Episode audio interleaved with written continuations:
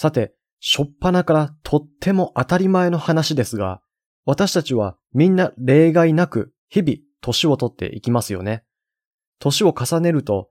傷の治りが遅くなったとか、疲れやすくなったとか、肌が乾燥しやすくなったとか、様々な変化を経験します。しかし、同じ年でも、ある人は若く見えるのに、別の人はもっと年上に見えることはありませんか？老化はすべての人に起こる自然の現象ですが、その進み具合は人によって大きく異なります。様々な研究から私たちはある程度老化の進み具合を早めることも遅くすることもできることが分かっています。そして嬉しいことにマインドフルネス瞑想を行うと老化を遅らせることができるということが分かっています。そこで今回はなぜマインドフルネス瞑想が老化防止につながるのかお話しします。この内容を聞くとあなたの瞑想を行うモチベーションがぐっと上がるはずです。ぜひ最後までお聞きください。皆さんこんにちは。マインドフルネスストレス低減法講師のゆうすけです。いつも私の音声をお聞きいただき本当にありがとうございます。今回は老化とマインドフルネスに関するお話です。私自身、健康に関してしばらく前から強く関心を持って自分の体を使っていろいろ試していて、個人的にとても興味深いと思っていた内容です。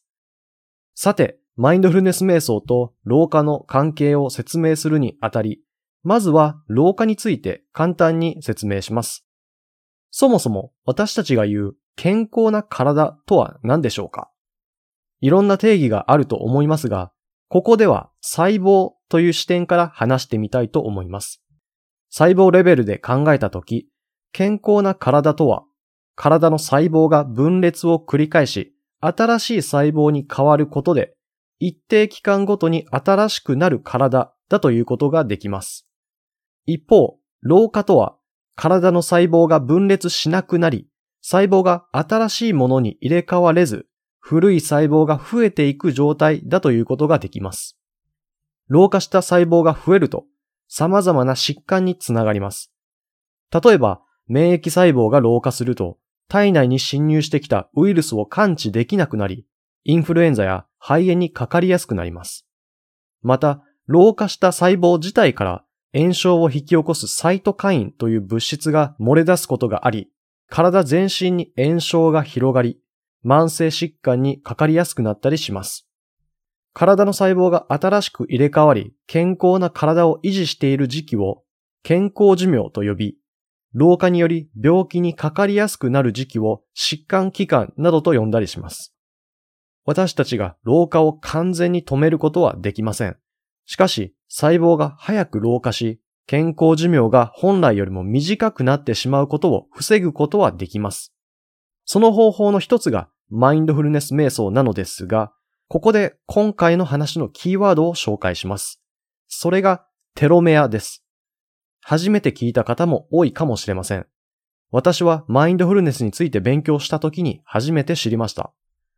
私たちの細胞の中には染色体という遺伝子情報を含む DNA を保管しているものがあります。英語のアルファベットの X のような形をしています。その X の先端にはペンのキャップのような染色体を保護するものがあります。これがテロメアです。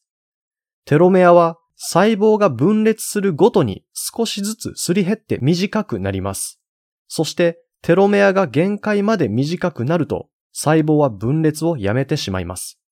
つまりテロメアの長さが細胞が分裂できる回数を決めていると考えられます。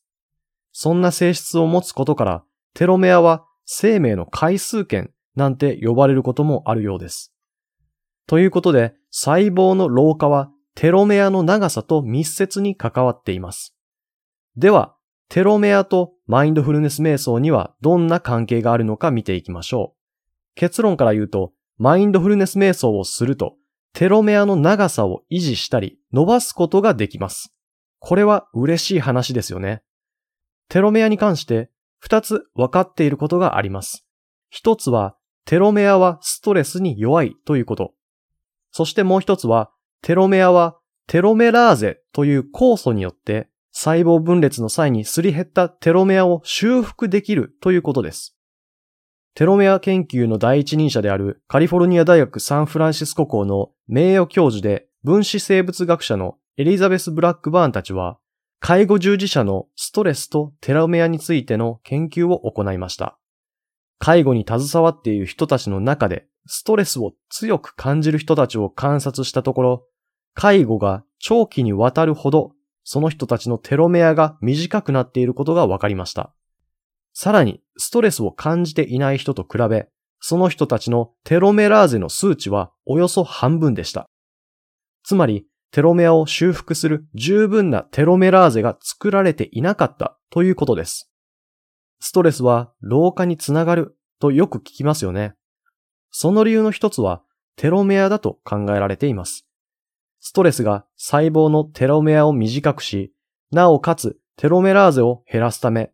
テロメアが本来よりも速い速度で短くなってしまい、細胞が分裂できる回数が減るからです。では、ここでマインドフルネスに話を向けましょう。マインドフルネスとテロメアの関連を調べたある研究で、マインドフルネスストレス低減法を3ヶ月実践した人たちのテロメラーゼが、そうでない比較対象者に比べ17%増加したことが報告されています。これは心身を落ち着ける時間を確保したこと、ストレスを感じる対象への反応の仕方を変えたことで、体のストレス反応が過剰に作用しなくなったことが理由だと考えられています。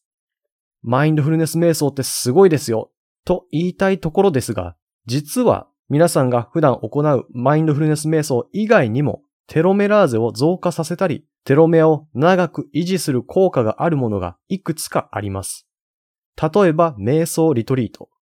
リトリートとは、宿泊施設などで集中して長時間瞑想することを指します。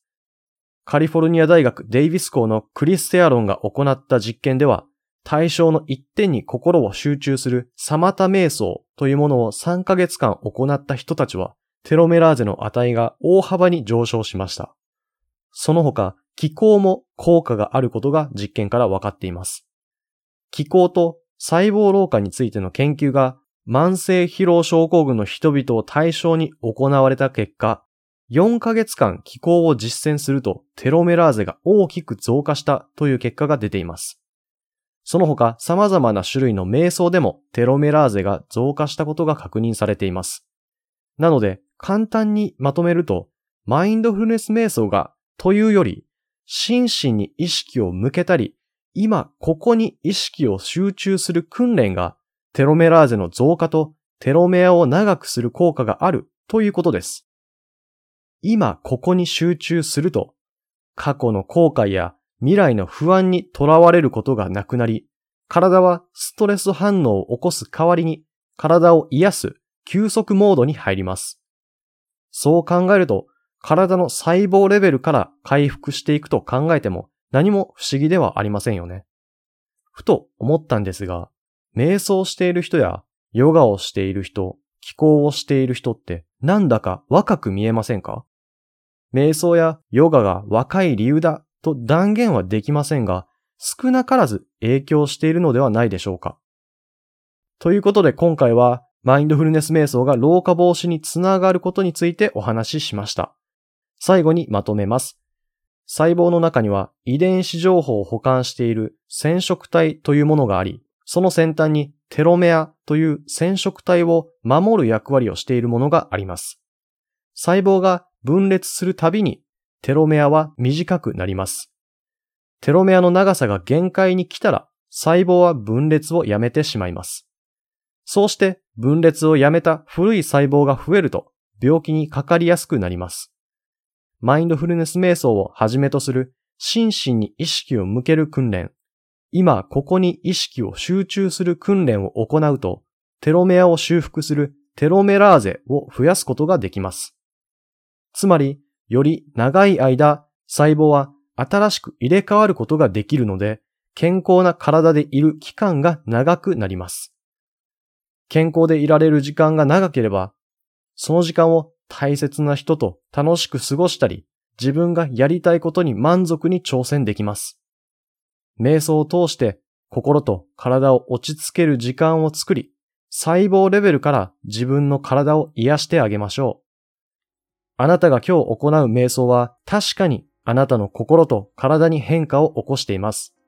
焦らず、忍耐強く、自分の負担にならないペースで瞑想を行いましょう。この話があなたの日々の瞑想のモチベーションになりましたら幸いです。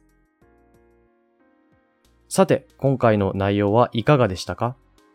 私は宗教やスピリチュアルではなく科学的に効果が実証されたストレス低減法を通して一人でも多くの人が心身の健康を保ち心穏やかに一日一日を過ごしてほしいと本気で思っています。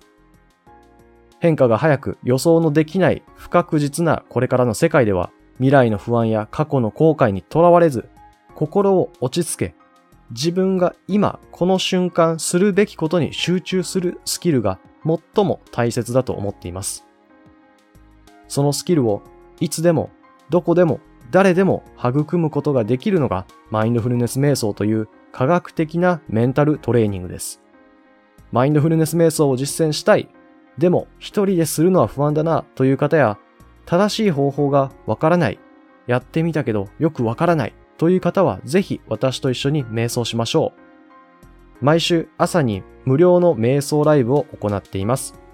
落ち着いた心とクリアな頭で一日を始めたい方はぜひご参加ください。私の LINE 公式アカウントに友達登録していただくと、瞑想ライブにご参加いただけます。ポッドキャストでは配信していない限定の瞑想音声も受け取っていただけます。リンクは概要欄に貼ってあります。最後まで聞いてくださってありがとうございます。それではまた次の音声でお会いしましょう。マインドフルネスストレス低減法講師のゆうすけでした。